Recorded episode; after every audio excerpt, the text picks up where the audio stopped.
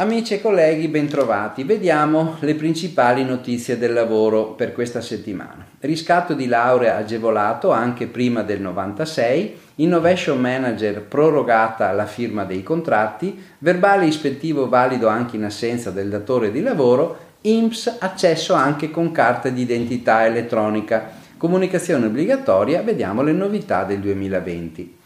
Allora, riscatto laurea anche mm, ante 96. Per il riscatto di laurea il decreto 4 2019 ha previsto una agevolazione molto conveniente a chi ha studiato gli anni di studio situati dopo il 95, ossia nel periodo in cui è attivo il sistema di calcolo delle pensioni completamente contributivo. La norma prevede il pagamento a forfè per ogni anno di studio di circa 5.260 euro per chi ha fatto richiesta nel 2019. Sia dalla Fondazione Studi dei consulenti del lavoro che dal Sole 24 ore è stata avanzata lo scorso anno una interpretazione che viene ora confermata dall'INPS con la circolare 6 del 22 gennaio 2020 in cui si chiarisce la possibilità di applicazione anche chi abbia svolto gli studi prima del 96 purché rientri nei requisiti previsti dalla legge Dini che sono meno di 18 anni versati prima del 31-12 del 95, almeno 15 anni di contributi versati complessivamente al momento della richiesta, almeno 5 anni nel periodo contributivo, quindi post 1995. Il lavoratore interessato deve optare per il metodo contributivo, notoriamente molto meno generoso dal punto di vista dell'importo, è da valutare però anche il vantaggio che viene dal fatto di poter anticipare la pensione di 4 o 5 anni, quelli corrispondenti agli anni di studio. La circolare specifica che è necessario chiedere il riscatto del titolo di studio con le regole del sistema contributivo contestualmente alla domanda di pensione. Innovation Manager proroga la firma dei contratti. Novità sui voucher per i manager dell'innovazione finanziati dal Mise lo scontro versi dicembre è stato pubblicato il prevedimento che comunicava i nominativi dei 1744 beneficiari sulla base dei progetti presentati.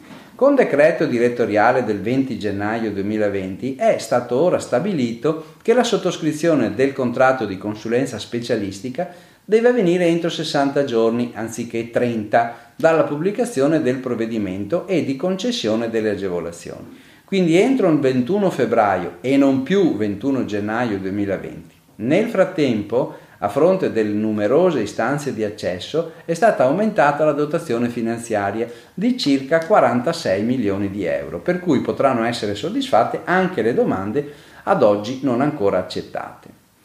Il verbale ispettivo è valido anche in assenza del datore di lavoro, lo dice la sentenza 1996 del 20 gennaio con cui la Cassazione afferma che la condanna penale di un datore di lavoro per violazione di norme antinfortunistica è legittima, malgrado la notifica del verbale ispettivo sia avvenuta in sua assenza e non sia stata notificata la CAD, cioè la comunicazione di avvenuto deposito del plico.